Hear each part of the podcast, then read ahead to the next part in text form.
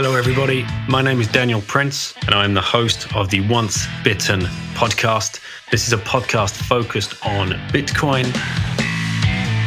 It's my mission to interview as many people as I can around the different aspects of Bitcoin and help people understand exactly what Bitcoin could mean for them and for their families and for their future. I hope you enjoy the show. Thank you so much for listening.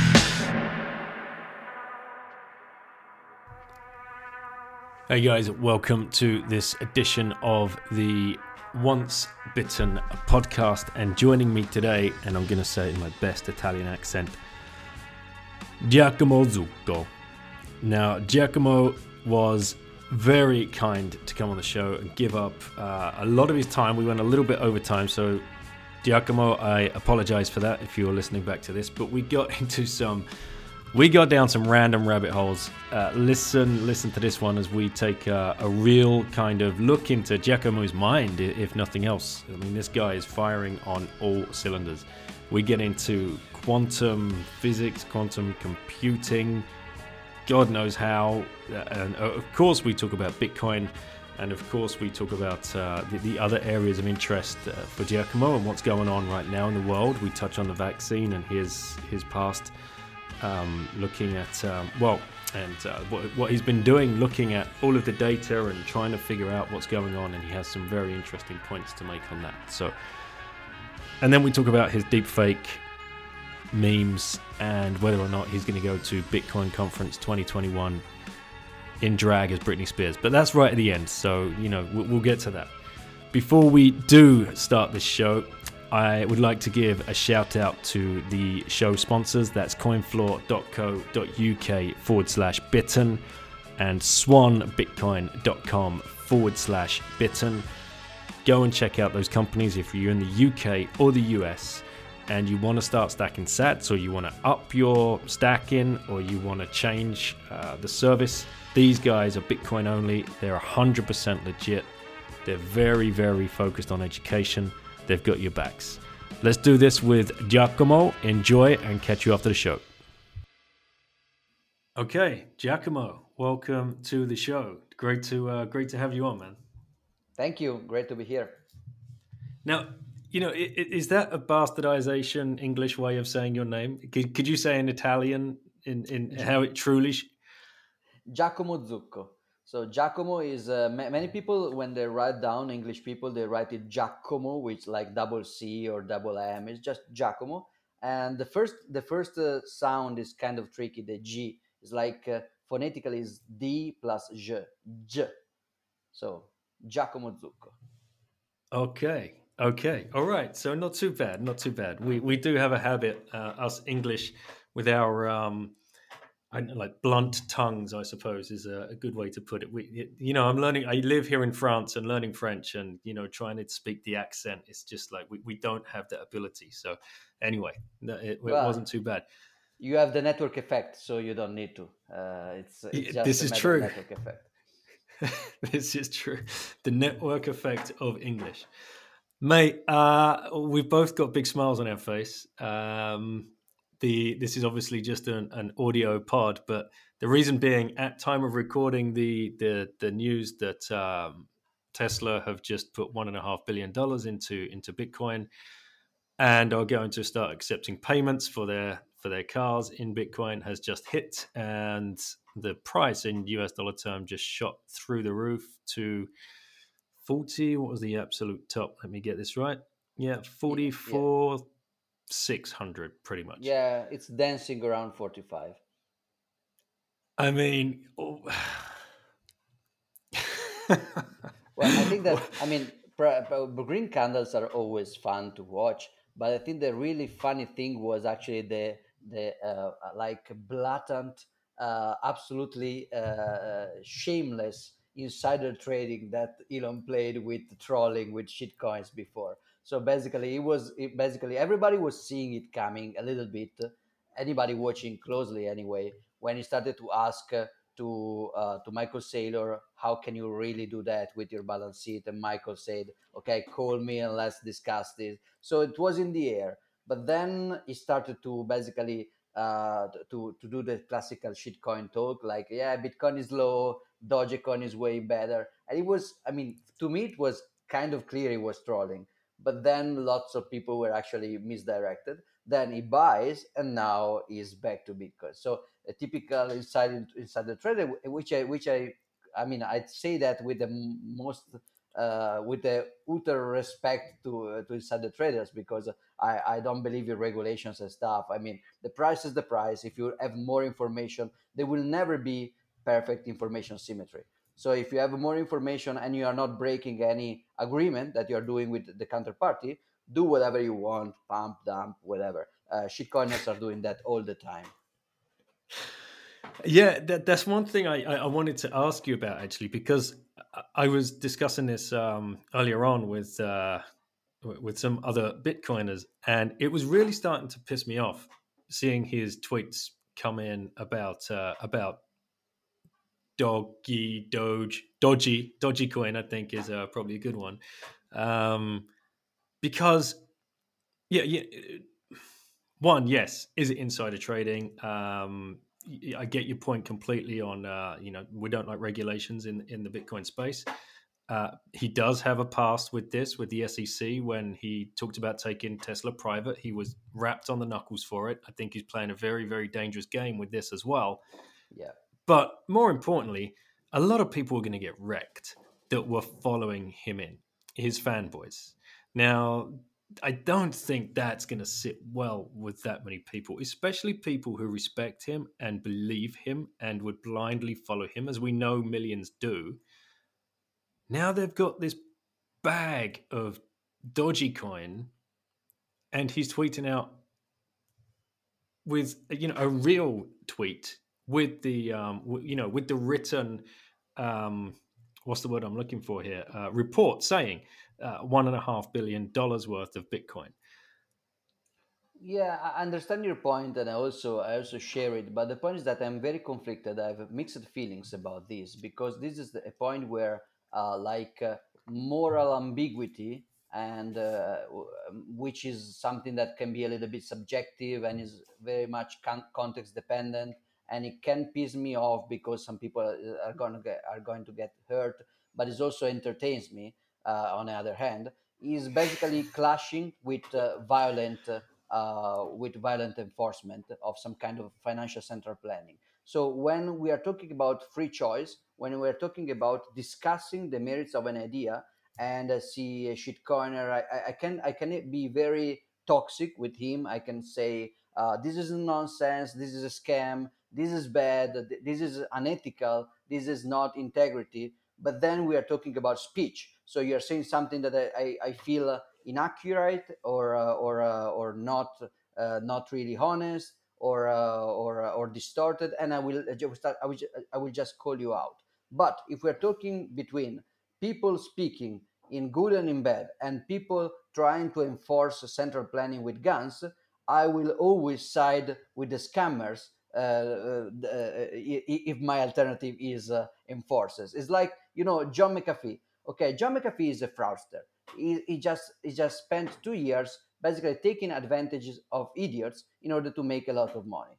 Which, from one side, from this point of view of uh, Darwin selection, is a little bit like I mean inevitable. If you're going to fall for the coin of the day scam, I mean you're really beyond help. I cannot do anything for you. I'm sorry, I, I, I, I feel your pain in losing money, but you are just greedy. You don't, you, you didn't study anything. You are just, uh, it's, it's basically on you.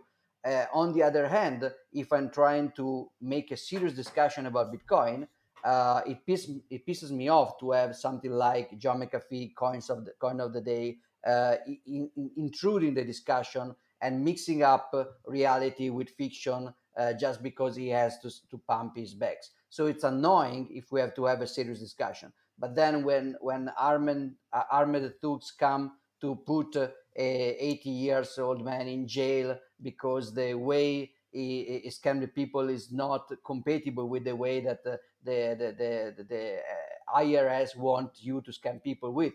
Uh, I mean, in that case, I am all for uh, John McAfee, and this is the same thing uh, people getting wrecked with uh, with Elon. I'm I, I dislike noise. I like signal. So when Elon is trolling about Dogecoin, that's annoying to me. On the other hand, uh, I know that if you're really uh, getting wrecked because you're buying Dogecoin, it's I mean probably you were just going wrecked by a Nigerian prince or by some enlarge your penis mechanism or whatever because you are clearly beyond help. So uh, there is this mixed feelings in me. I like calling out shitcoiners.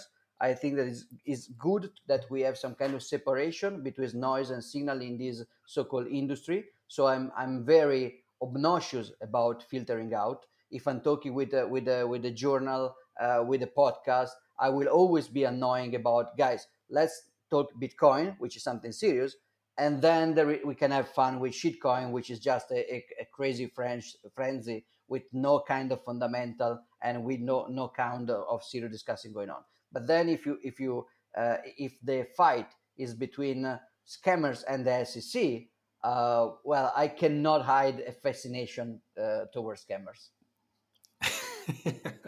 and do you think we, it's been said in the space before that uh, you know many many people have come in via the, the gateway drug of a shitcoin.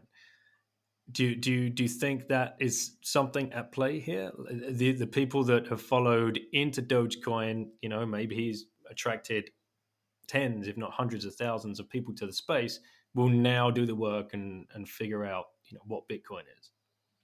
Uh, I think they will. I will. I will disagree with the exact analogy of the gateway drugs, be, meaning that people they they usually uh, there are always exceptions, but typically people don't get exposed to uh, a shitcoin first.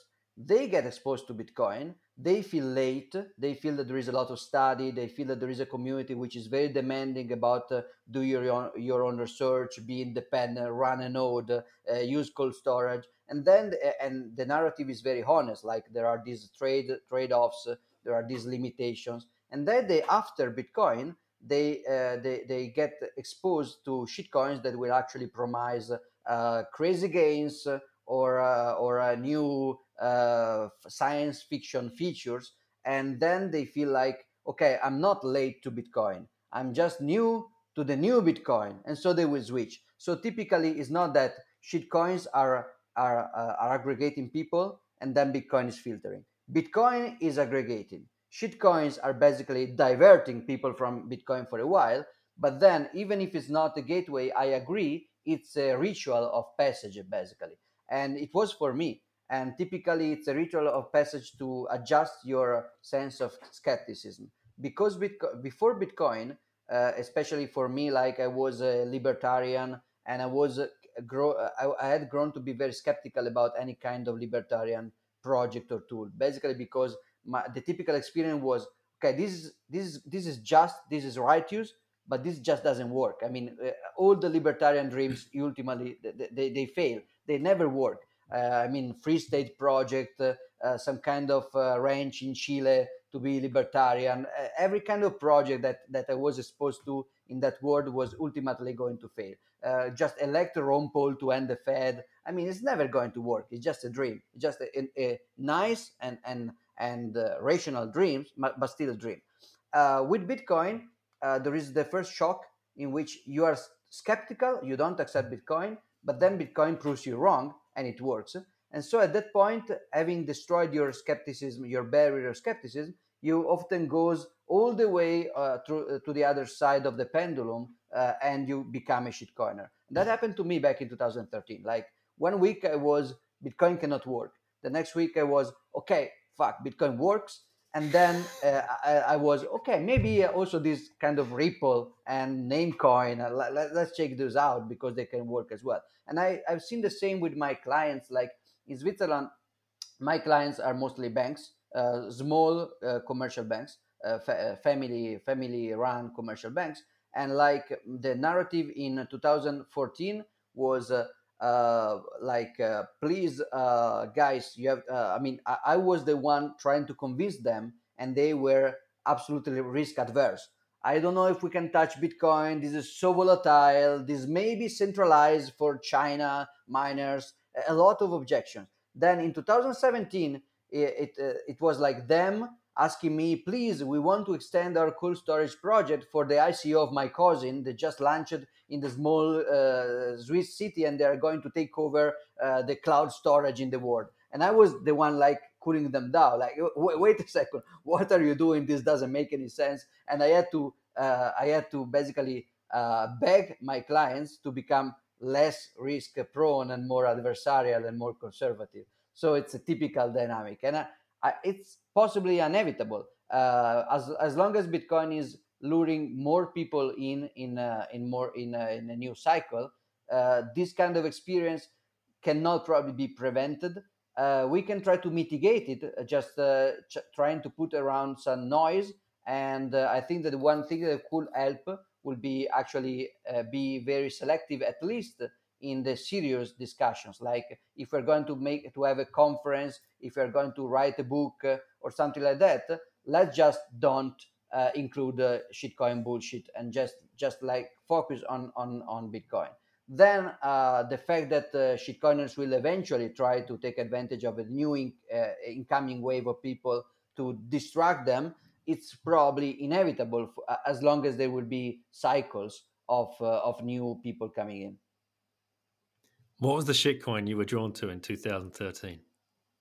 Uh, so I was uh, uh, I was uh, I was fallen in um, uh, basically I was scammed by Satoshi Nakamoto himself, being that yeah Satoshi Nakamoto positively commented Ripple in a forum, and a Ripple guy told me that. And what I did not know back then it was that Satoshi Nakamoto was actually talking about a project called Ripple that started actually two years before Bitcoin itself. It was something similar to the routing mechanism of the Lightning Network. There was there was no shitcoin involved.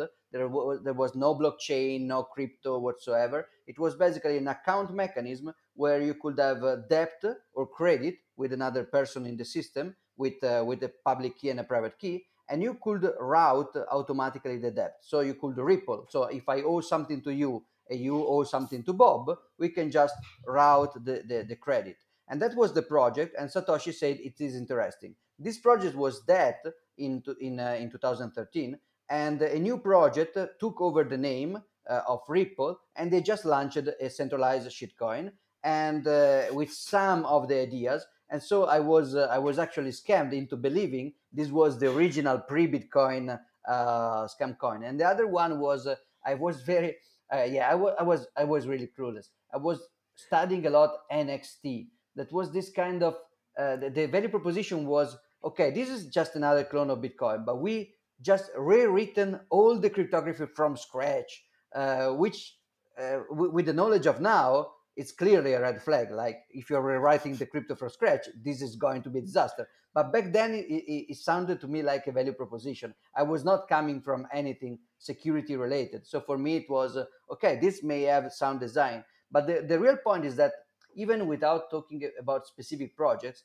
back then I did not understand the pro- the fundamental problem that uh, cryptocurrencies cannot be scarce. That digital scarcity cannot exist with an, an arbitrary number of uh, currency that everybody can emit.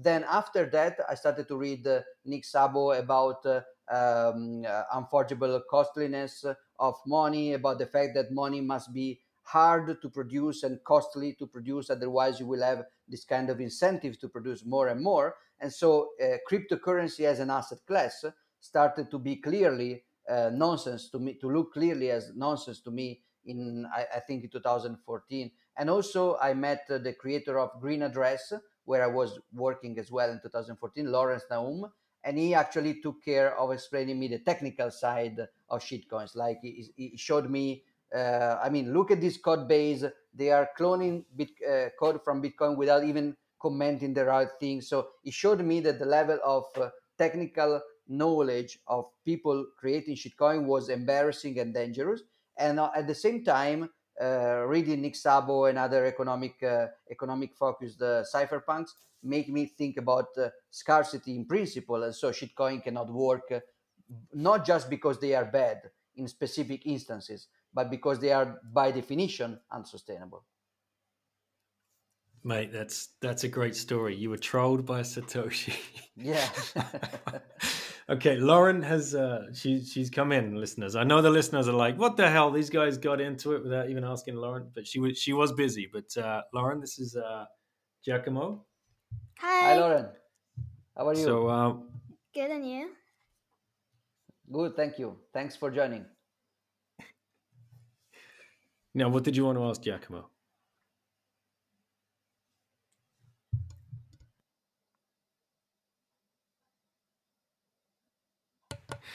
She always. That's because I was in the class and I had to focus on my work. okay. Uh, what's your favorite thing about Bitcoin? Uh, yeah, very good question. I think the favorite thing about Bitcoin for me was the fact that it was uh, uh, an excuse to put together very diffi- very very different uh, uh, topics and uh, passions that I was uh, that I was uh, following in my life. So I was I was I was interested in technology, uh, and during my work in my day I was following technology. But then I was also interested in politics, like uh, how money works, uh, how money can work better, and I was uh, active about that in another part of my life, which was completely separated. And then I was interested in uh, something like uh, you know finance, how to make a good investment uh, for my family and for me, and that was another part of my life, and it was completely separate. And Bitcoin is the only topic that I found in my life that basically forced me to put everything together in the same topic. Everything I was interested in, hence had some kind of aspect of Bitcoin involved yeah, consider that when I was a, a kid, when I was your age, I, I was not as focused as you in something. Uh, I mean, I, my, my, my, uh, one day I wanted to be an archaeologist uh, because I've just seen too many Indiana Jones movies. And the other day I wanted to be a singer, and the other day is an, invest, an, an inventor, and the other day. Uh, so basically, it was very messy. And this went on even in my adult age. When I was uh, when I was 30, I wanted to be uh, basically one day an economist, one day as a physicist, one day an entrepreneur, one day an investor, one day a politician. And I was changing all the time my interest and my topic, and then I could never focus. Uh, Bitcoin is all of them together in a single attractor that makes it very easy to follow all my passions in one same container. That's good analogy. I like that. Do you have any other questions?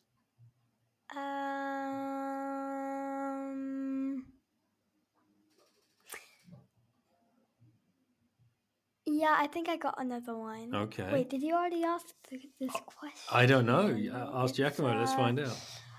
Why did you buy Bitcoin? Well, this is uh, th- this is an answer that I have to be very careful with. So look at my face.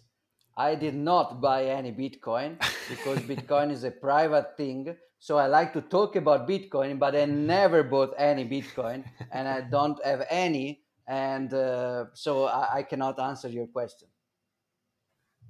Oh, that's sad. Yes, that's sad, Giacomo. You should look into, and you should honestly look into getting some. Um, I, I'm going to start my uh, doing my research as well, and uh, might make my first purchase sometime in um, the next year or two. Yeah, a good thing is that the listeners of the podcast they will not see the wink, so they will they will. Uh... okay. Um, did you want to say goodbye? Uh, yeah, sure. Bye. Thank you. Bye. Thank you. Bye. Mate, I wanted to actually. It's it's good that um, Lauren asked you that question, and you you talked about uh, you never knew what you wanted to do growing up. I, I I've listened to um, a fair few of your podcasts before, but I've never heard about uh, little Giacomo. You know what was going on? Where where, where did you grow up, and uh, you know what was uh, what was life like for you? Uh, you don't have to dox your age, um, but you could, uh, you know.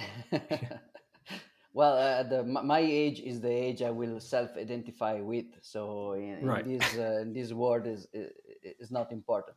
No, I I born in uh, 1983 uh, in Milan.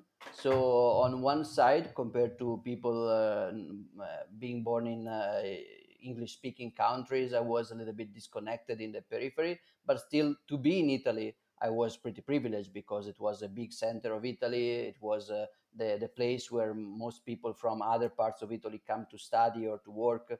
and also back then it was probably better than now. Italy was not Italy was not yet so much uh, set in the road to Venezuela as as it is now. So it was a, it was a, a interesting point to, to grow up uh, in.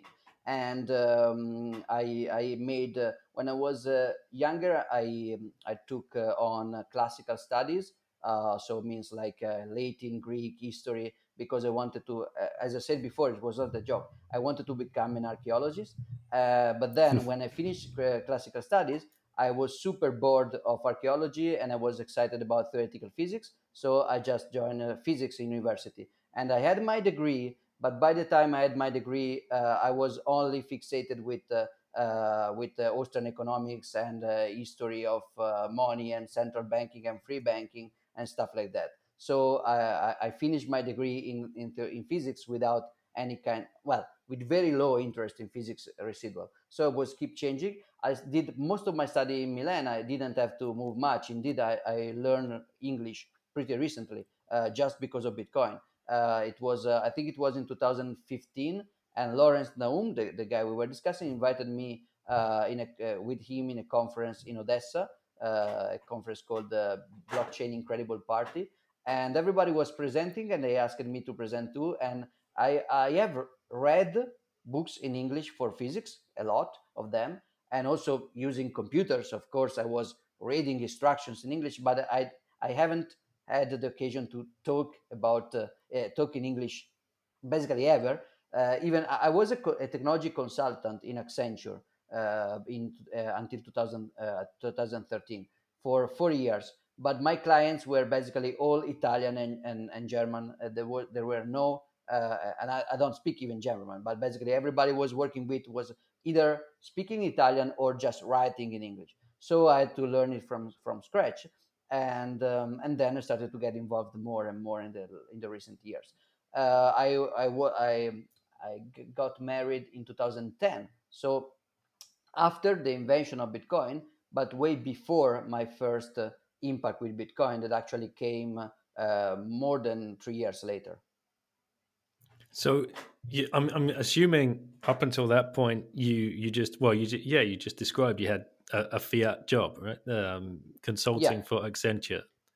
After um, after physics, after the degree, uh, I didn't want to do research in physics anymore. I was a little bit bored. Also, I, I hate academic world. I really I, I'm completely insufferable with academics, and uh, so I wanted to not be a, t- a well. I do teach physics in another institute, uh, but just a few hours a year, and it's not an academic job at all. It's just like it's more like a, a, a hobby for me, and I didn't want to do that as a job.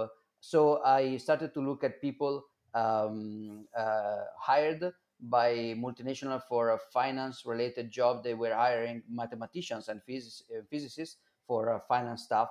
So I want I was oriented in that direction. But then one of the proposal I received was by Accenture, and it was not really finance it was in payments mostly but it was uh, some kind of system design job. So uh, me and other people were we were mostly from mathematics and stuff like that uh, that we were like designing uh, flows uh, changes a very high level system design basically and then other people were implementing stuff and I did, I did like that job. But then after four years of being there i was starting to be in crisis a bit because rightly so they wanted me to specialize like they wanted i mean they were like choose a market choose a programming language choose and i did i didn't want a sector i didn't want to i wanted to go from payroll to uh, to banking uh, from uh, i wanted to see everything uh, from sap to all the cobol terminals and uh, and they wanted me to specialize. So then is when bitcoin uh, came around and bitcoin wanted me to specialize in Bitcoin, which is basically unspecializing yourself. Exactly. So it could not be a better space for you to be in because it, it, it ticks all of those boxes, but you know, to the highest order, right? It, you know, this is the yeah. best tech. This is the best uh, monetary policy. This is the best Austrian economics. This is the best maths. But I can't speak to physics. Is it? You know, what, what's the layover with physics? Well, crossover. there, there is a lot of physics there. Mining, Okay. for example, the, when you when you seriously discuss mining and uh, ASICS resistance and the efficiency of mining energy consumption, there is a great paper by Andrew Poelstra, I think, back in 2014, and that he makes the point that ASICS resistance is is basically impossible, and what you have to achieve actually is to be as closer as possible, as close as possible to uh, thermodynamic maximum thermodynamic efficiency. Uh, and then you have basically the equivalence between uh, energy and computation uh, and you have a lot of uh, you have basically there is a lot of physics especially in the part in the mining side of bitcoin. Of course there is physics also about discussion. I, I like to debunk many many concerns about quantum attacks quantum computing attacks on bitcoin and that's mostly physics and i i am able to be kind of uh, relaxed about that because I know a little bit of my of my quantum physics enough. Uh, I'm not a quantum uh, computing expert, but I know quantum mechanics enough to read some of the quantum computing paper and to basically understand that most of the quantum scare is basically, as far as now, total bullshit. All right, without without losing too many of the listeners, what? How do you debunk that then? Because for for for someone like me that's never studied uh, physics at anything other than like uh, secondary school, uh, you know, when when when I hear people talk about you know our Bitcoin follows the the first law of thermodynamics and stuff, I, I'm just like, yeah, okay, if you say it does, because to me, I don't even know what that means. Um, and then when when you hear like this FUD, the basic FUD, oh, one day we'll have a quantum computer and it can just break open the blockchain and steal everybody's Bitcoin and whatever else. Uh, I'm like, mm, okay, if you say it might, but I, I don't have that any knowledge at all. I've got nothing in my arsenal to turn around and say to someone, that's not a thing. So, h- how do you help people like myself, just the pleb on the street, kind of shoot down the, the, the quantum computing attack FUD? Well, there are two ways basically. The first way is to try to explain you at least at very high level, at least the basics of uh, of what quantum computing is and uh, how it could interact with Bitcoin. And I tried to do this. I did it uh, notably. I did it in uh, Bratislava. I was invited by Paralelni Poli, Paralelna Polis in Bratislava, and I gave a speech about quantum computing and Bitcoin.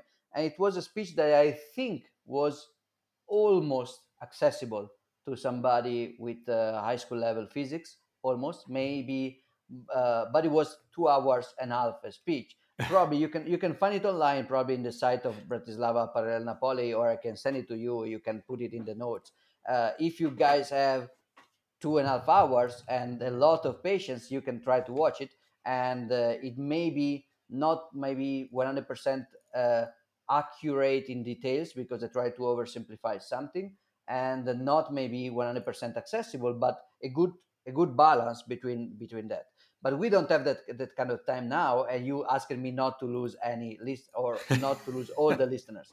So the alternative is try to uh, break that. To basically, it's similar to just say, uh, uh, you know, out uh, ad auctoritatem argument. Just trust me. But I can try to break down the trust uh, pieces in in small pieces that you can actually verify yourself with other uh, statements by other people. So the basic idea is that um, uh, let's first separate quantum scare in two things. One is about mining. So what about quantum computer mining Bitcoin? And the other one is is about breaking the private the, the cryptography that protects the private keys. So these are two separate concerns. The first is pretty easy to debunk the thing is that uh, if you take all the papers that will uh, explain you uh, how to uh, use quantum computers to mine Bitcoin, to, so basically to find the collision with uh, with the hash function, the SHA-256 hash function,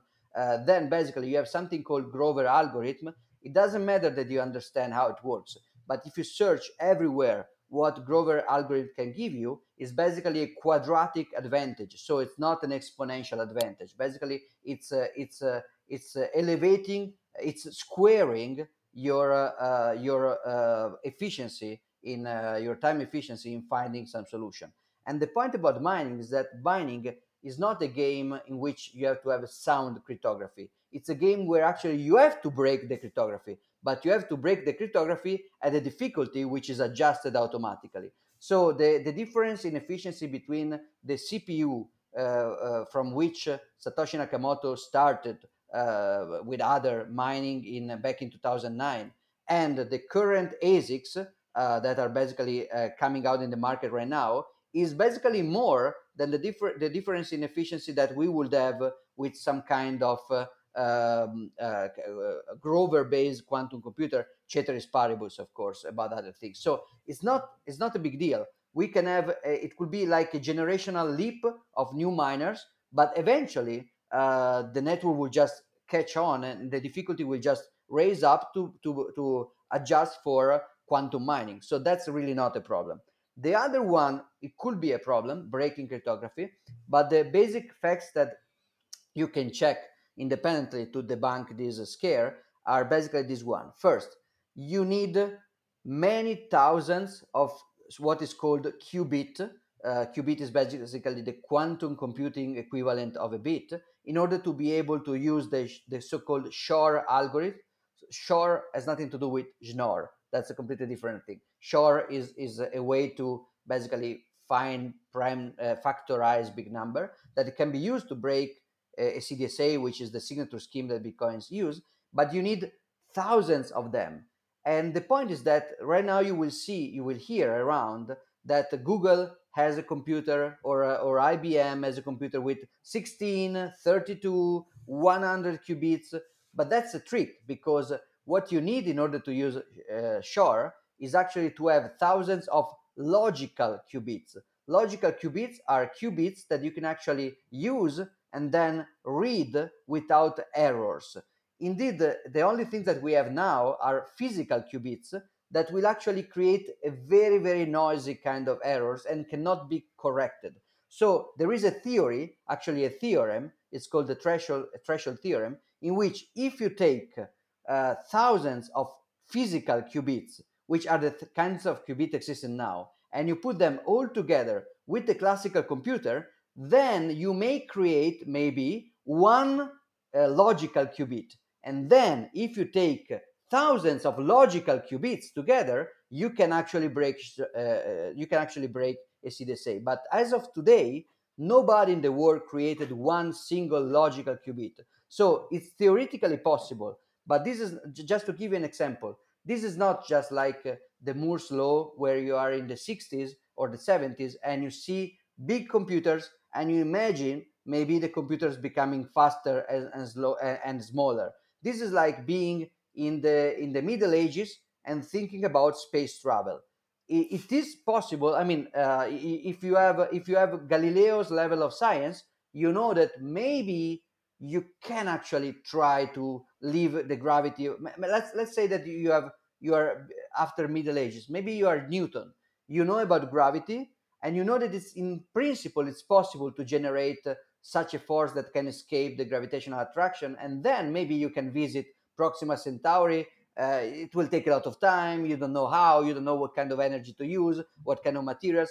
That's the level of the threat right now. It's like somebody in the in, in uh, just after Newton coming in and said, "Well, guys, but uh, what if somebody in France is creating a starship to go uh, to go uh, aligning with with people on Proxima Centauri to invade England?" That's basically the level of scare. It's possible in principle, but we are so far away that it's basically bullshit. That said, quantum computing is not bullshit with the kind of quantum computers you have now, you can do mm, uh, wonderful things, especially uh, simulating quantum systems, like in protein foldings, in predicting the atomic levels of uh, uh of uh, of atoms uh, be, beyond hydrogen. You can do a lot of crazy cool stuff that may have great implications. But breaking ECDSA, that's something theoretically possible, but uh, I will start to become worried the first day they actually manage to create one uh, logical qubit.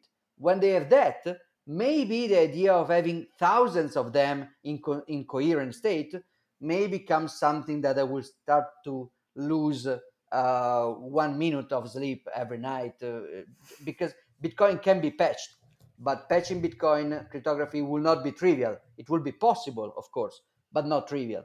And uh, so we will start to have to actually consider that uh, in in that scenario. But we are so far away from that that is not even not even really. It's the, the, the, the there are many threats, including alien invasion or a, or a bioengineered uh, bioASICs uh, uh, made of bacteria that are more realistic than uh, than quantum computer attacks on ECDSA.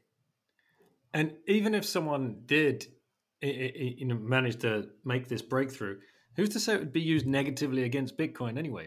It could be used to like positively or not. Uh, so uh, no, meaning that uh, th- there are a lot of cool things that you can do with quantum physics and quantum computing. One of the things you can do, which is not about Shor algorithm and this kind of stuff, but you could use other property of quantum mechanics, like the no-clone theorem, uh, in order to make uh, quantum cryptography. So you could use the quantum property themselves to build a new, very cool cryptography which is completely unexplored, completely new, and it could have very, very cool characteristics, including some very strange characteristics like the fact that I can have a private key, then that if you watch it, you delete it and I cannot have it anymore. And so maybe we could. I, I'm just spitballing now. I, I'm just I'm just bullshitting you, but uh, maybe there could be a way to prevent double spending using quantum mechanics instead of a blockchain. Maybe I don't know. Maybe maybe this is bullshit, but it could be. So there may be a lot of cool stuff coming in that direction in years and years. But uh, the specific fact that ECDSA was broke by by Shor attack will be unequivocally bad. It will be worse for Bitcoin. Sometimes people says, uh, "Yeah, but it will be terrible for everybody." Bitcoin, but also banks, but also nuclear nuclear uh, nukes. Basically, this is not really the case because uh, first of all, patching a centralized system like a, an ATM is easier than patching a decentralized system in in uh, in time, avoiding front running. And second of all, uh, most of the centralized application in, in finance and military they use symmetric cryptography, which is not as affected as asymmetric cryptography. So it will be uh, something like that will be especially bad for Bitcoin. But again, uh, lower probability that than uh, than alien invasion with uh, with an alien shitcoin taking over because the network effect of that shitcoin are, are greater on, on another solar system. All right, I, I, was not expecting to go down the, the quantum physics rabbit hole, but I'm glad we uh, we did. That's my first journey that way. So uh, thank you for showing. thank you for lighting the tunnel. Uh, you, where are you at the moment? Are you are you in Italy or um, elsewhere? Switzerland, very close to Italian border, but Switzerland. I will probably get to Italy this week. The, the situation at the border is not super trivial, but I try to. I tend to go back and forth to Italy often for uh, origin origin family. Mm-hmm. But uh, I, I'm based and I my clients are in Switzerland and my home is in Switzerland. Cool. Uh, the reason I ask is the first time you and I uh, connected was way back last year, just as the the COVID thing was really hitting, and you guys one of the first countries, pretty much in Europe, to be locked down. Uh, so yeah. I wanted to know uh, how how things are going now, and um, what's the lay of the land, and um, what kind of truths or untruths have you managed to you know pick apart? Because obviously, I know you've been uh, following this very very closely. Uh, this is a giant topic, uh, but but mostly uh, the the truth that I that I uncover is that people are completely irrational, I thought, and uh, and superstition is rampant across not just uh, uh like uh, I don't know. Uh, I don't know priests or or magicians or astrono- astrologer, but actually also amongst politicians and and decision makers and and sometimes even pr- pr- medicine practitioner. So basically, the, the, the point is well, I don't, I didn't even know where to start. But the basic point is uh, there is a fake dilemma between uh, so-called denialists saying that nothing has happened uh, of strange uh, of sort in 2020, and uh, and this kind of new religion where actually uh, something um, completely unprecedented happened that justifies to basically get get rid of any kind of rule of law, any kind of constitutional constitutional protection, any kind of individual freedom protection, any kind of rational response, any kind of different priority. The only priority is a COVID-19 syndrome. The only priority is the SARS-CoV-2 virus, and everything else disappears. And this is absolutely crazy, especially like you can see uh, as a matter of fact.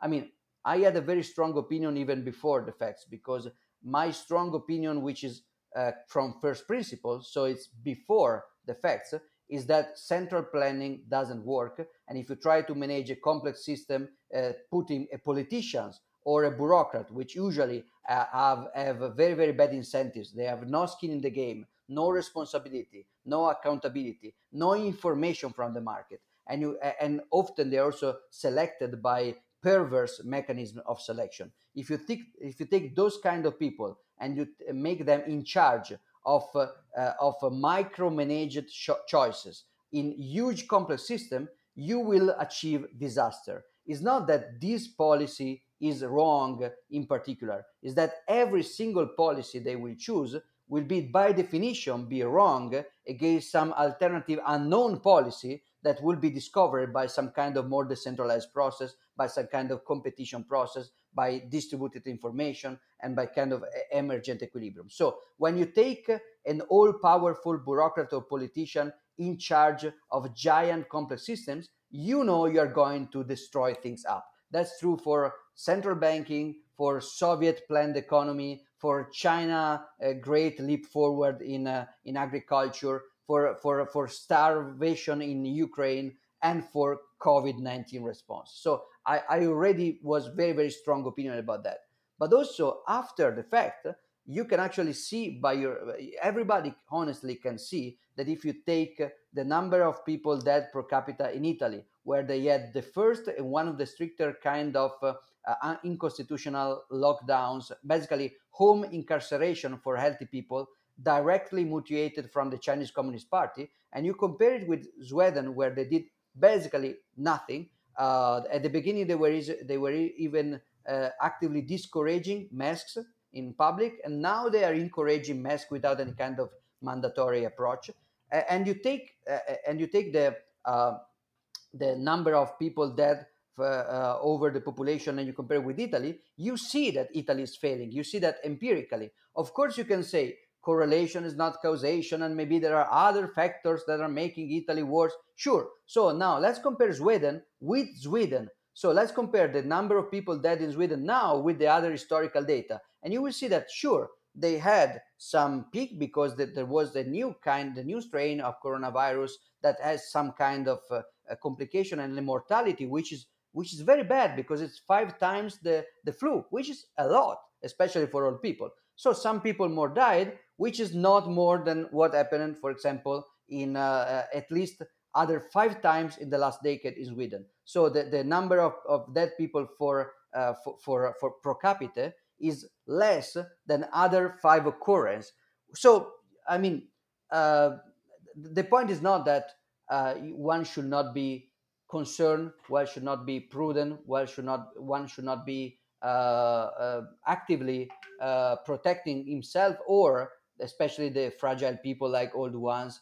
The point is that uh, the capacity of uh, watching rationally and uh, and uh, agnostically some kind of objective data was completely wiped out by this kind of religious approach, which is very similar to the religious approach that we have about uh, you know the religious approach about terrorism after 2001, after 9/11, war on terror. So it's not that terrorists don't exist, but there is nothing in the Patriot Act and NSA watching my phone that will actually help me fighting terrorism. This was just an excuse. Uh, something true existing like terrorism was used, becoming uh, the, the only. T- so for a while after 9/11, Islamic terrorists were the only possible threat, the only topic, the only concern, the only priority, and everything else has to be sacrificed.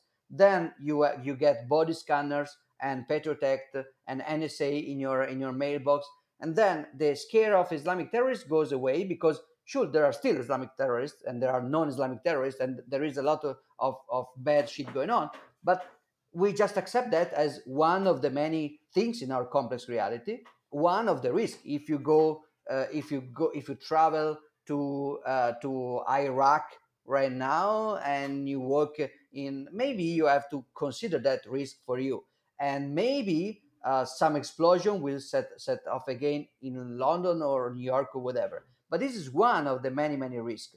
While the damage made by that kind of fixation, the, that kind of obsession, is uh, Patriot Act and uh, and preemptive search and uh, uh, and body scanners everywhere and and stuff like that. The same thing is going on with uh, with lockdowns and and what I called uh, coronazism. I mean, we, we, we went. It was very one of the things that was most fascinating to watch was the double uh, the double uh, uh, uh, standard of people at the same time. I remember like um, Frau Merkel in Germany uh, criticizing Belarus because I mean Belarus is bad. Police in Belarus was actually beating up protesters, and then in this very same day, police in Germany was beating with beating up protesters and you can see and there are people in, like in in australia uh, there are there have been cases of uh, uh, women uh, arrested in front and uncuffed in front of their children because they posted on facebook something against the lockdown. And then in canada you had police entering christmas dinners to arre- handcuff and arrest people uh, dragging them out of their home in, in quebec. So this is uh, this is beyond any this is unprecedented and i think it's actually close to the uh, racist uh, racist obsession for example that was uh, that was uh, happening during the advent of uh, fascism in europe. This is some i mean it's, it's, a very strong comparison i realize it but there are a lot of similarities. For example uh, the official academia at the academic world was in was there was absolute consensus in favor of scientific racism in the in the 30s in Italy or in Germany and somewhere even in the US. So uh, sci- the scientific method is great, but scientific consensus is a social dynamic. It can be used as a proxy for a web of trust. I mean, if I don't know anything, I can trust experts because I don't have any other choice. But it's very dangerous to replace trust in social networks like uh, the scientific academia instead of logics and, and personal ethics and personal integrity.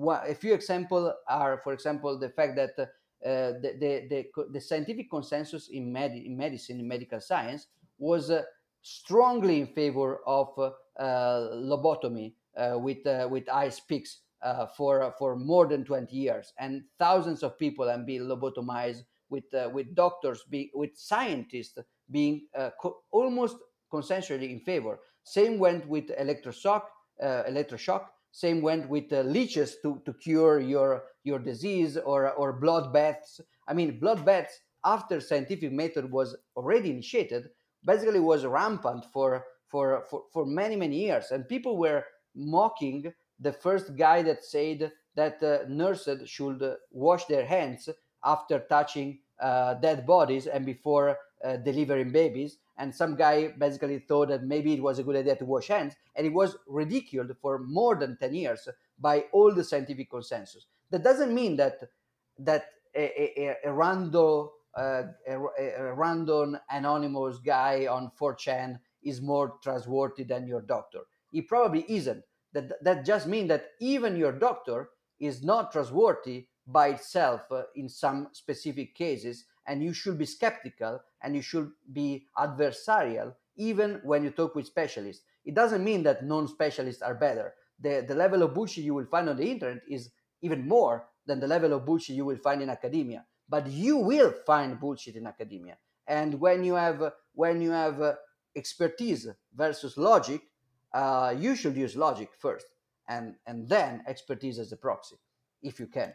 So uh, yeah, it was a very long rant, but no, uh, it's it was great. a very impressive thing. no, it, but you know, I've listened to you talk about it before, and it, it, you always bring up so many great points, and you've clearly studied it very, very closely and watched it play out. And you know, it, what you're talking about there kind of like leads me into the next question about uh, th- this consensus in air quotes around um, th- these vaccines that uh, are being pushed in by different companies into different countries and some are getting accepted some aren't. It's just it, it's a huge great big mess. And to use logic you look at it logically and like this is nowhere near making any Yeah. sense. And i can't Yeah, yeah. but i can't figure out why people aren't using logic Well, because because when people are scared, they, they just become superstitious, and that's happened many many times. Uh, the only thing that is worst when you have scientific sounding superfi- superstition is that when you have honest superstition, people get irrational, but there is a them versus science. When you have scientific sounding, pseudo scientific sounding superstition, they get superstition and they even think that they are defending rationality and they are defending scientific method which is even more paradoxical because now you can have a, you can have a guy saying something rational and he will actually call this some kind of science denier or something like that which is pretty, mess, messed up. About the vaccine i mean look the, the idea of using uh, uh, like uh, uh, messenger rna to, to, to, to make the cell producing the spike protein it's great from the transhumanist point of view as a as a nerd uh, this is this is a great stuff. I mean, go for it. Maybe we will manage to modify uh, people growing wings or whatever in 20 years. If you're talking about science fiction experiments, having fun, and maybe even screwing up, and and, and mad scientists killing themselves in the process, it's that's great and that's funny.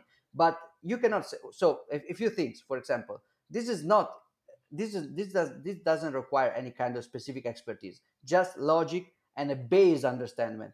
Uh, so if you say that it's impossible to um, develop natural immunity with your antibodies to this kind of virus, and you say that you are finding a vaccine that will use your cells to produce antibodies to this kind of virus, at the same time, there is something wrong there.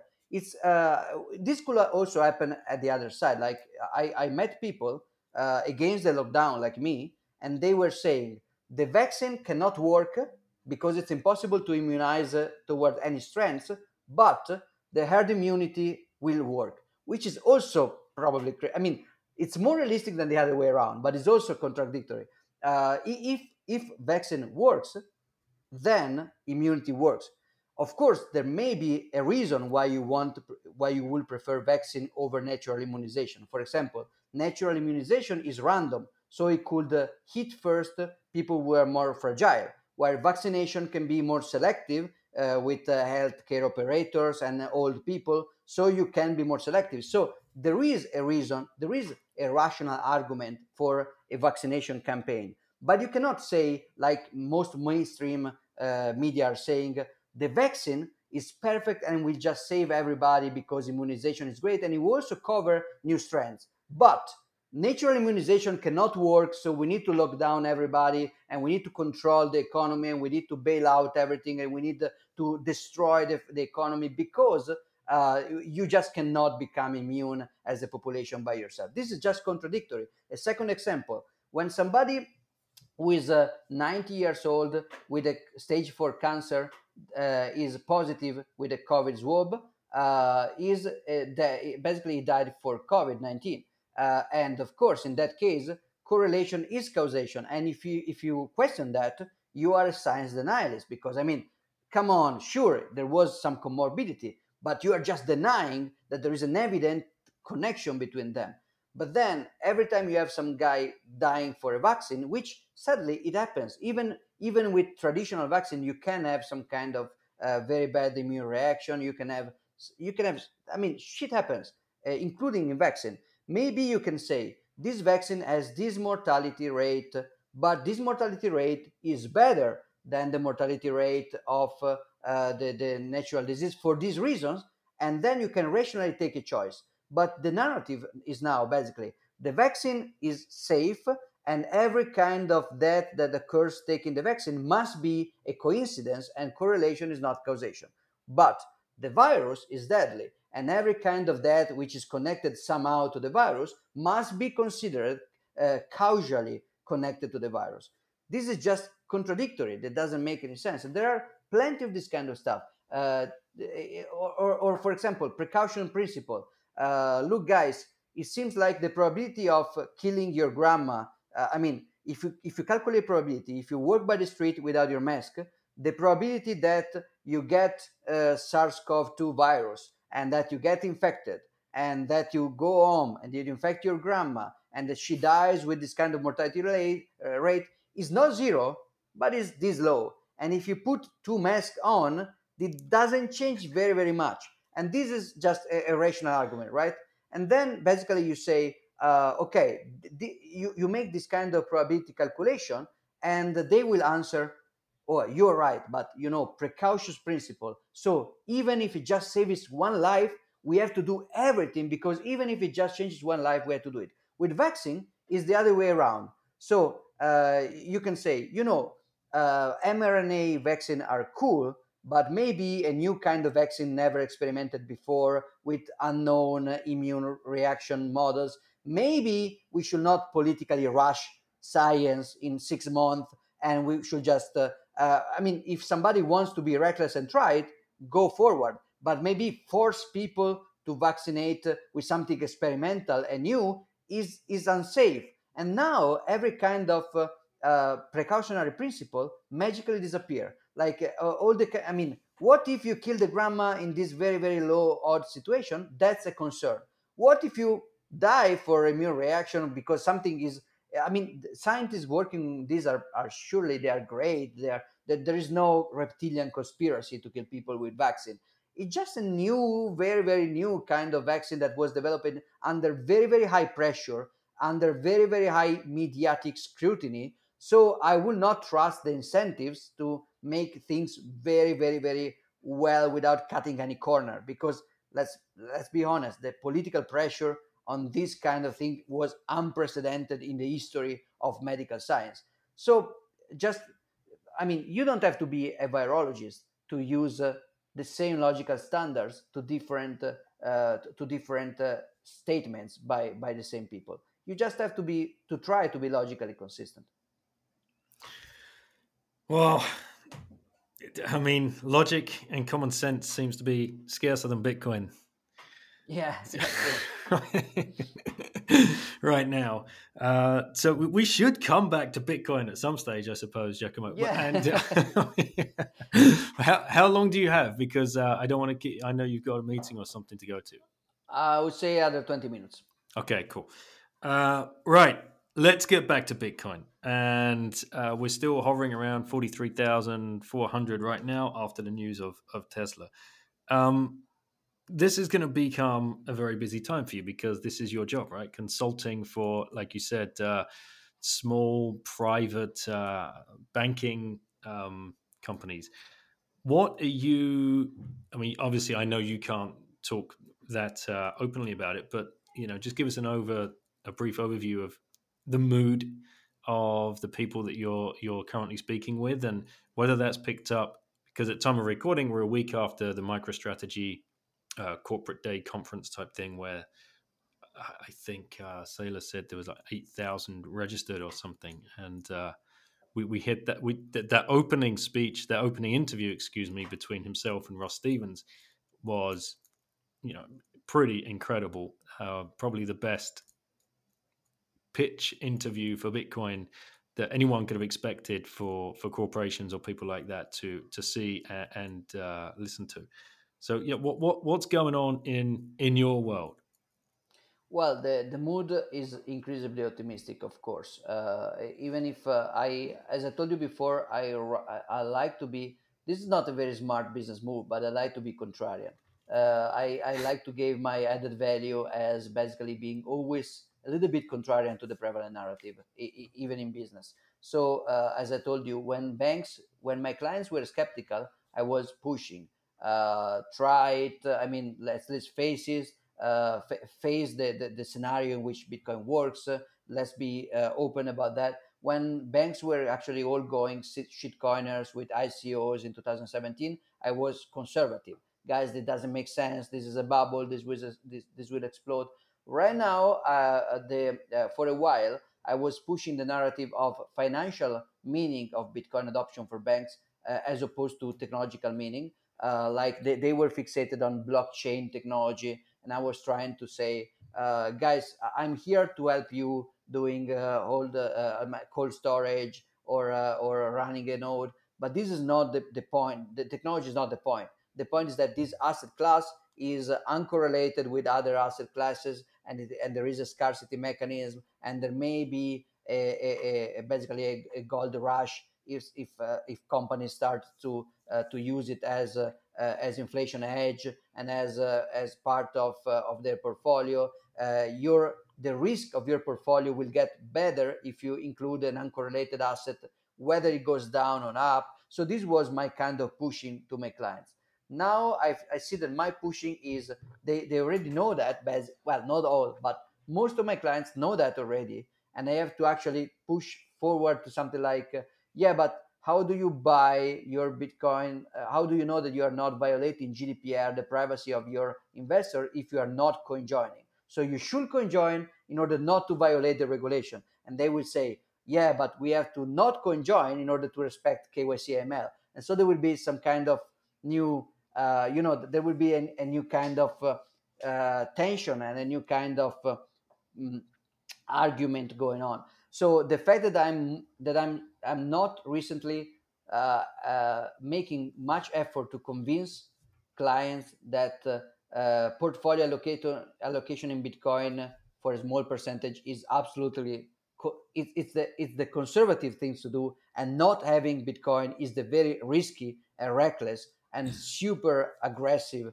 uh, economic uh, uh, gamble. gamble.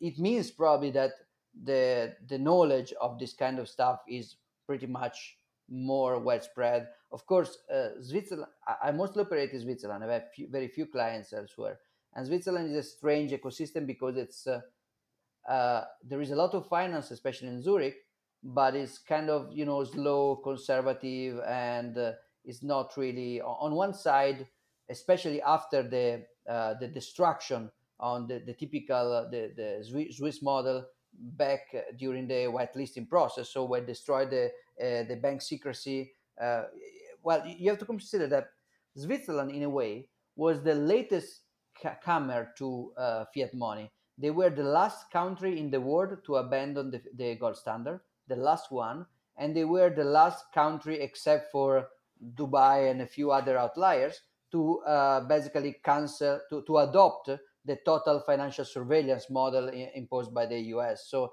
adopting FATCA and and destroying uh, secrecy for foreign citizens and stuff like that.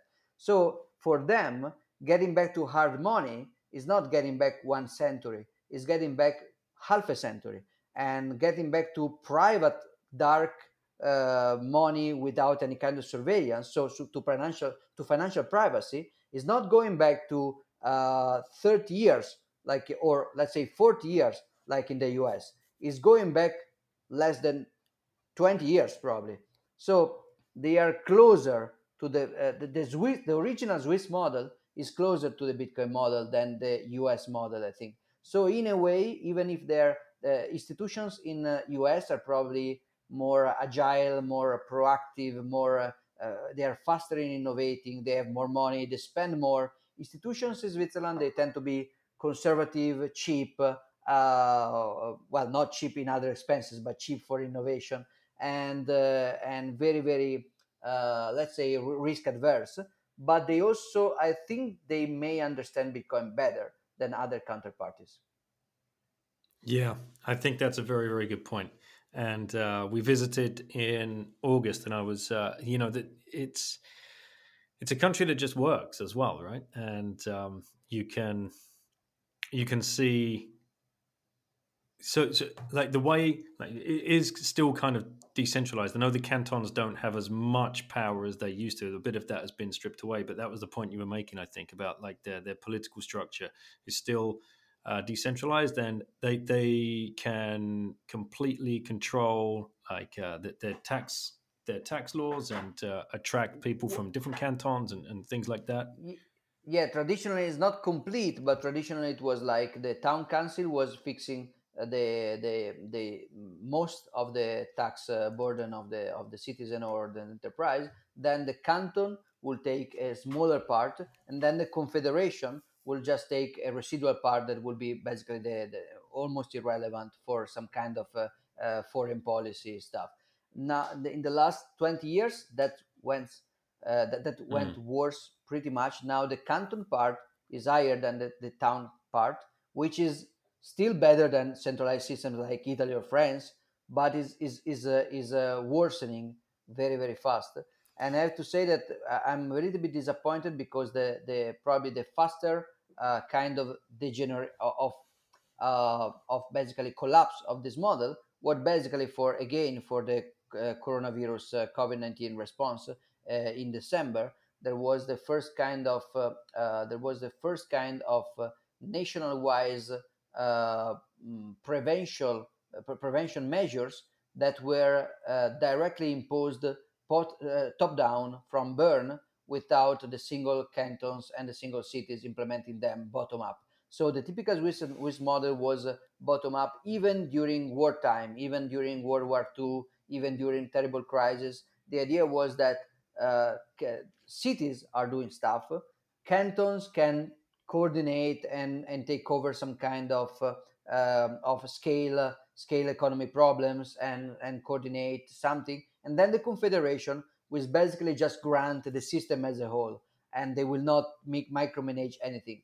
And uh, with the with the covid-19 response in this winter not in, in spring. In spring while everybody else in europe was basically going crazy switzerland managed to remain stable kind of stable. There were like a few uh, a few reactions but uh, in in this autumn and especially in this winter uh, that uh, sadly uh, fell.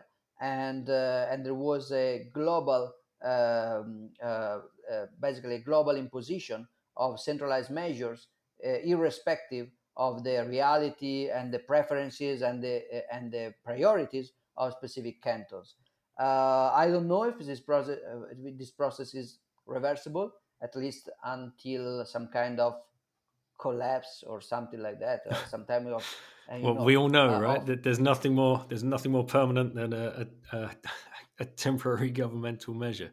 Um, yeah exactly uh, am I so i'm a little bit worried am, I- am I right in thinking uh, the Swiss National Bank is that a hedge fund? sorry The Swiss National Bank is that a hedge fund? Am I right in thinking that that they, they uh, act as a hedge fund? Well, the, the, for sure, they're not acting like the, the European Central Bank or the Fed. They are Right. very pragmatic. They are kind of conservative. Uh, they didn't do any kind of they didn't do anything similar to the uh, LTRO uh, or the quantitative easing. So so far, uh, they they act more like you say more like some kind of investment bank in a way. Mm. They they they have I mean they print monetary base of course, and they did try to keep a peg with the euro for a while, Mhm. but they just broke the peg with the euro a few a few years ago, and now they are free free floating, and the the monetary policy so far has been kind of conservative compared to the craziness of of our European Central Bank and especially the Fed. So, But they can hold it's stocks and, and shares and things, right? They, they, I think they're like uh, well, they like do a- reserve. yeah, Yeah, yeah, biggest reserve. holders of Apple or something, which makes me, you know, when Bitcoin, Giacomo, in in the SNB. That's that's the big question. Is this going to be the Uh, first country? I, I don't know if it will happen. I was more optimistic about this uh, if you uh, because this is game theory, right? Mm. From for a government and a central bank, it's never convenient to help Bitcoin uh, because basically Bitcoin will just take away. It will just uh, tie your hands about uh, monetary policy. Maybe you are not going to use monetary policy right now, but you can use it in the future in a crisis. And Bitcoin, uh, any kind of, res- of strong reserve asset will basically tie your hands.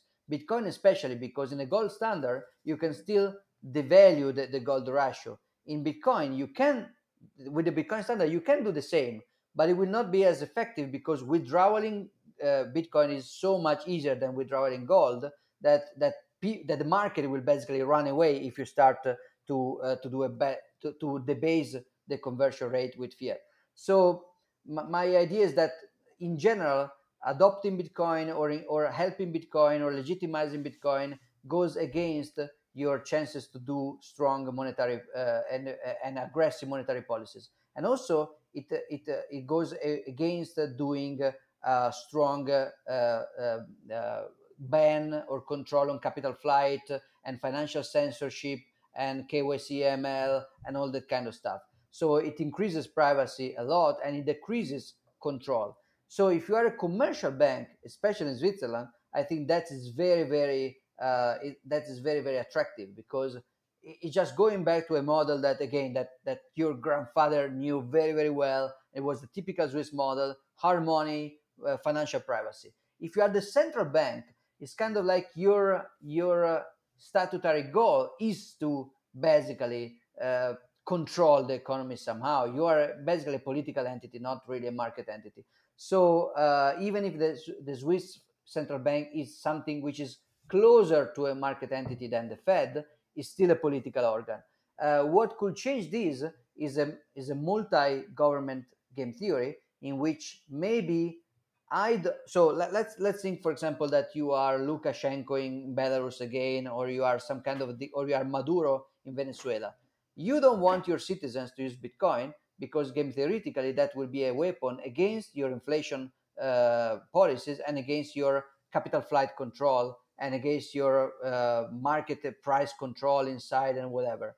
But if you use Bitcoin, that will be a weapon against international sanction by the US, etc. So especially if you are, and also if uh, there is a regime change and you have to escape, uh, bank accounts will block Maduro and Lukashenko everywhere, but they will actually be able to personally escape with their with their stolen loot uh, in Bitcoin. So for a dictator, Bitcoin is bad because it's giving freedom to your citizens, but it's also good because it's giving you more freedom to be a di- dictator against uh, international police like like the USA. Uh, so it's a complex uh, it's a complex game theory. I'm not sure that that I think that some rogue state central banks may actually think about Bitcoin very soon, while uh, state like Switzerland that were a little bit different and contrarian, but lost the battle and have been completely assimilated by the US rules, they may not be super eager to do something as controversial as having reserve, uh, Bitcoin reserve. I hope to be wrong uh, because that would be good for Swiss people, especially. But I, I would be very surprised if Switzerland adopted Bitcoin reserve in, in I mean, before everybody else does uh, as, a, as, a, as a first mover. Maybe I'm wrong. Well, it's someone's going to go first, right? It's going to be very interesting to uh, to see. Uh, last one, mate. Last one. Uh, I know you do this professionally and to much, you know, bigger corporations, but a lot of plebs listening, and their their the balances are, are going to be going up quite nicely. What what's your message to those people that um, you know? How can they set them up? If it just the first basic, and perhaps the, the next step, how can they set themselves up with a good cold storage? And um, what, what what would you recommend? to just the person on the street that might be new or perhaps a year in? It's very very difficult to that to do that even professionally because you really have to assess your needs and priorities first, which are so. First, I think I think the first passage is to understand trade-offs.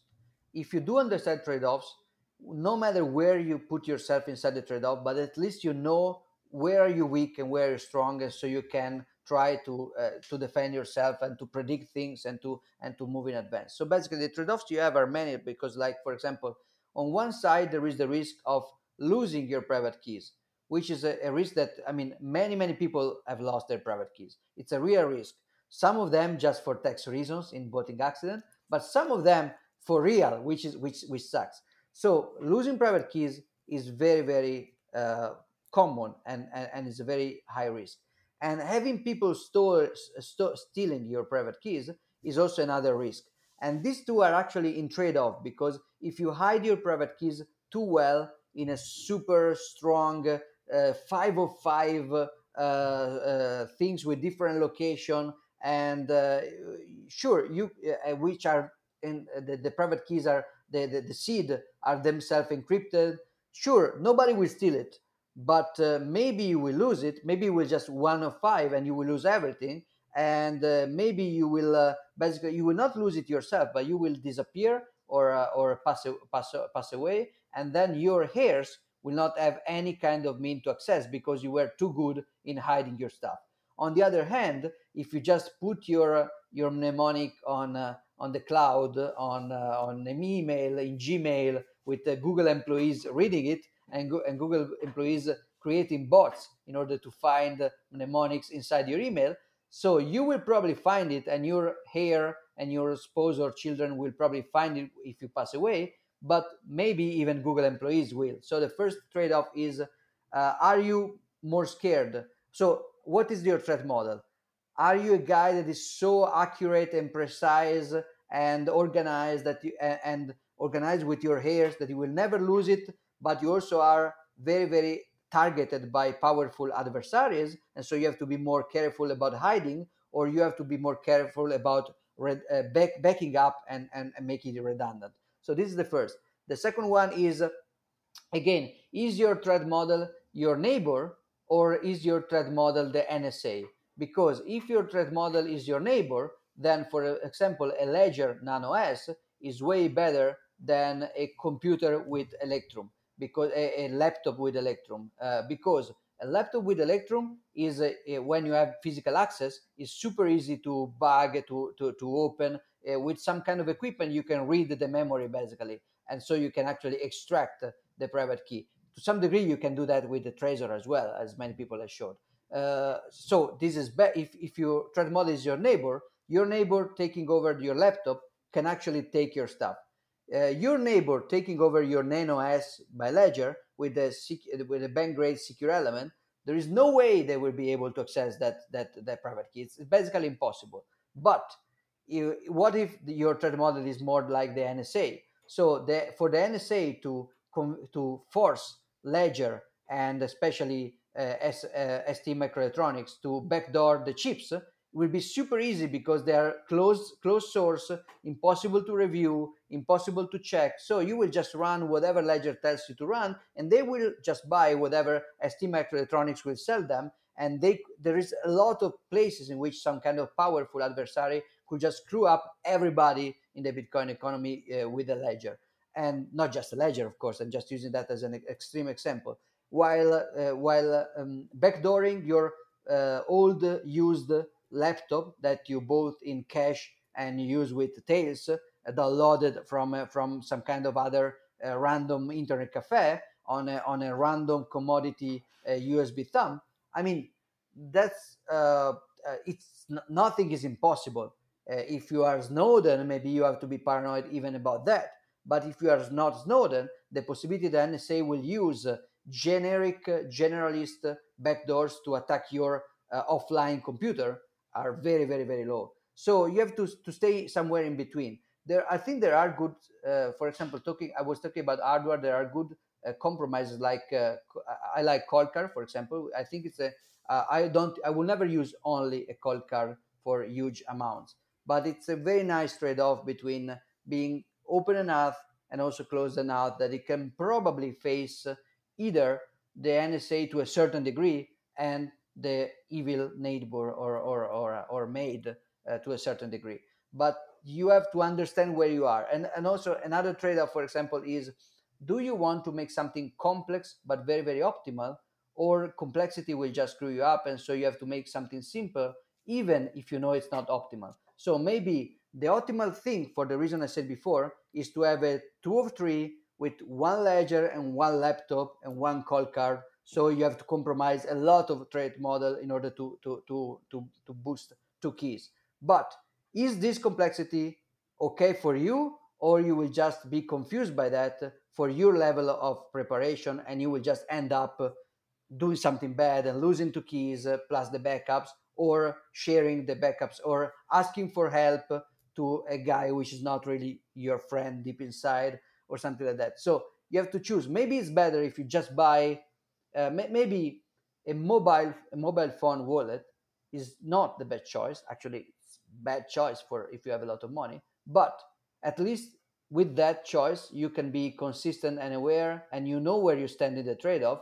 While if you try to create a super complex multi-sig setup, uh, that's optimal, but you will screw up. So my point is, it depends. It depends of it depends basically on uh, how likely are how, how much organized are you? What what are you scared uh, from most uh, the government or the or the neighbor? Uh, uh, also what how how much money do you have? And how hot or cold is your storage? So is it very very cold storage like something that you will access once every 10 years? Or is something that you want to use tomorrow to open a lightning channel? In that case uh, let's not go so cold. Let's say more like warm. So it's a lot of trade-offs. I, I don't have I, I, w- I was thinking about creating a public course for retail people. So not a consultancy like i do but more like a course. But and i will probably do uh, and check my website to see if, if i if i it's giacomozucco.com I, if i will start a new course about that i will launch it. But uh, it's so difficult to find a way that can actually um, uh, be optimal for different people with different amounts and different backgrounds and different priority. It's very very hard. It's not impossible but it's hard to make a one one fit all kind of suggestion. Yeah. Well thank you mate. Uh, before you head off if you had one orange pill left to give to someone who'd you give it to and why? Huh. Huh. This is very interesting because at this point uh, at this point it, it would be of course very tempting to try to target a politician. Usually i'm against interacting with politicians. I don't like lobbying. I think it's a waste of time. But if i really have an orange pill that can work maybe it would be very fun to see what happens if you orange pill biden or if you orange pill somebody as powerful. Or more realistically you could orange, pill some more adversarial uh, guy like putin himself.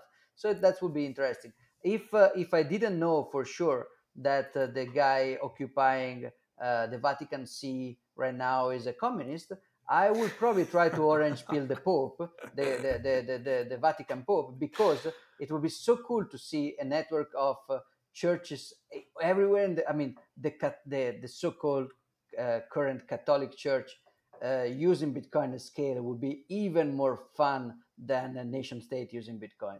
Uh, and it was not imp- even impossible to do that before Bergoglio. There, were some some popes were actually kind of pro market with the IOR. They were actually doing some aggressive finance stuff uh, with the with the Vatican Bank, even shady in a way, but also very very creative in another way. And they may have been sensitive, but I'm afraid that basically the last uh, the, the, the recent uh, uh, purges by Bergoglio just uh, uh, deleted any cancelled any kind of Bitcoin sensitive cardinal down there. Maybe I'm wrong. I don't know.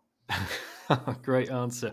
Well, a, a, popular answer in the past has been Elon Musk. So someone's peeled him, most likely Saylor. So uh, thank you, Mike, yeah, for doing yeah. that. So um, and um, I, I can't let you go without without you know mentioning like the the the memes on Bitcoin Twitter where you appear as Britney Spears or um, whoever else um, and I, I, think you probably, you know, I, I don't know. Does Gigi does he send you love letters like every time he sees uh, he sees one? yeah, yeah. I, I, have to hide them because of my wife, but it does. It does. Uh, it, it's incredible. I don't even know, but so many. So on on one side, it just became a tradition. So now every time uh, uh, Andance will uh, will create some funny face swap and uh, deep fake, and he will just share and and that would be fun but many people told me that they try to do that with other kind of faces and it's just not as fun. It's not the same, man. It's your it's face. It's, it's, just amazing. So I, I, have the face made for the face. So I have just accept this role, and I will just and I just retweet it. There have been some people asking me to. Uh, they told me, okay, uh, if you don't want to stop retweeting your deepfakes, I'm still following you, but at least stop with the ones where you have a female body because that's disturbing uh, disturbing or if you if you really cannot stop sharing your deepfakes with a female body at least only share those with mustaches because the one without mustaches you are so beautiful that that's really disturbing to me so uh, so i asked to and hence please if you give me a great body at least keep the mustaches and the beard so people will still not be too much confused from a sentimental and sexual point of view. Are you going to come to the 100k party dressed as Britney, all cosplayed up? well, well, well, they were, I, I don't know, but uh, what, I, what I know for certain is that uh, that would be great for um, uh, plausible deniability and, uh, and hiding myself if I start uh, uh, doing it. It would be a great opsec to come as a woman to, an, to a next conference. Excellent. Giacomo, this has been uh, a lot of fun, man. We got we covered so much ground, uh, some unexpected shit with the uh, the quantum physics there. I Really appreciate you taking the time. Uh, is there any shills you need to give out? I, I, know you sit on the board of, of Relai. Should uh, should we mention that? Um, and, and yeah, anything sure. else you're working on? Uh, well, I'm working on many uh, of much stuff. I'm uh, I support some kind of open uh, open source uh, projects uh, that I try to pull together some money for, including, for example, BDK that now is supported by Bitfinex and CryptoSquare, former Magical Bitcoin wallet. And uh, i did that i did the same many years ago with OpenTimestamps and with the first uh, bolt uh, meeting. And i i do that with uh, rgb and uh, storm and other kind of uh, protocols. So i do try to support open source stuff. As as far as companies go i did decide to invest in Relai it's cool because especially it's i i'm looking for this holy grail of some kind of narrative that can bring together both the number go up uh, dollar cost average meme, which I think is fundamental. Uh, price is important. We can joke about that, but price is important.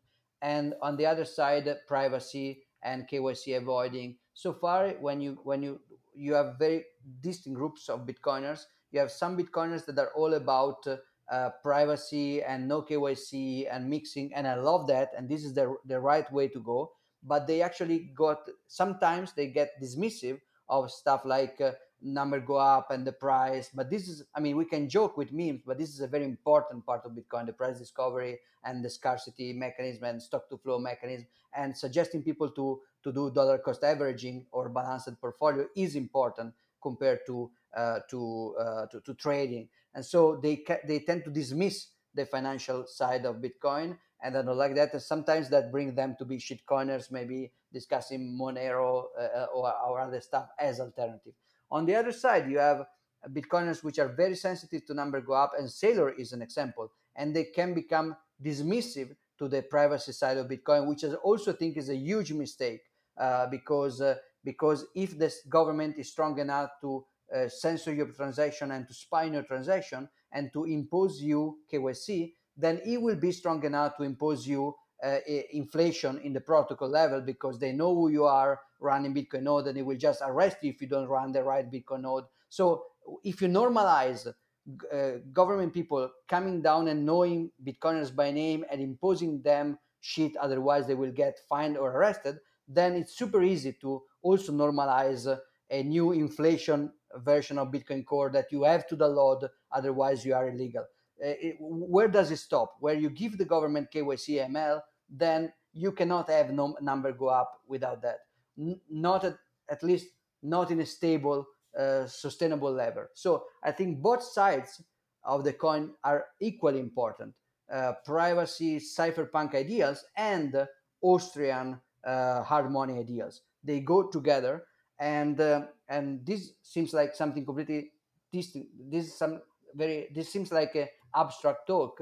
But Relai for example, is the first uh, attempt I find by somebody to try to have uh, dollar, dollar cost averaging automatic uh, financially centered application for users and also not a perfect solution but str- at least a strong effort on uh, avoiding KYC and keeping privacy high for the user himself so that's why I I became an investor Cool, man. Thank you very much. And if anybody's interested, they can hear that interview I did with Julian Liniger, the uh, the CEO of, of Relai, back in uh, oh a few months ago. So great guy, sure. Giacomo, I'll let you go, man. I've kept you too long. It's been great. Ah, Thank you so much. Thank you. Bye. Take care. Take care. Hey guys, thank you for listening, and thank you again to Giacomo for taking the time to come on the show and go through absolutely everything that we just went through. You can you can tell this guy's mind is just pretty incredible. He has a deep knowledge about so many different things and still very, very uh, intelligently curious and looking for truths, looking for answers. And we'll do the research, we'll, we'll crunch the numbers, we'll do the data. Uh, and these are the kind of people that are in the Bitcoin space. This is what keeps me so intrigued with the, the characters that I keep meeting and the people that agree to come on the show and, and talk openly about all of this. It's just, it's completely mind blowing and, and, and, fascinating. So I hope uh, everybody got uh, something out of that episode. Even the little laugh at the end, talking about him going uh, dressed up as Britney. So uh, that was that was a nice surprise. And Gigi, can you leave him alone? Seriously, you know he's a married man, uh, and so are you. So before uh, before we sign off, I got to give a shout out to previous guest I had on the show, uh, Alvaro, uh, at Alvaro uh, San Martin. You can go and follow him. He's a noob and he, fell down the, the, rabbit hole in October. If you go back and listen to that interview that I did with him, and he's already trying to give back to the space. And he asked me if he, I would help him set up a Bitcoin group. Uh, that's um, that can be found at mindsstudio.com uh, forward slash Bitcoin. That's M I N D S studio.com forward slash Bitcoin. And we've already got a group of around 8 to 10 people. We're meeting weekly. We are just discussing ideas. We are throwing shit at the wall. We're seeing what sticks. We're trying to up each other's uh, level of education. We're holding each other accountable. It's a really good, fun hour to an hour and a half uh, so drop in, take take a look. It'll be great to uh, to see that grow and to help more people down the rabbit hole. Uh, and give back to the space as well. Give back to those people that uh, are perhaps looking for uh, a few more answers and more education. Of course, want to give a shout out to swanbitcoin.com forward slash bitten and coinfloor.co.uk forward slash bitten for their continued support of the show. If you want to learn anything more about myself, you can go to the website once-bitten.com. That was uh, put together by at Jim Reaper.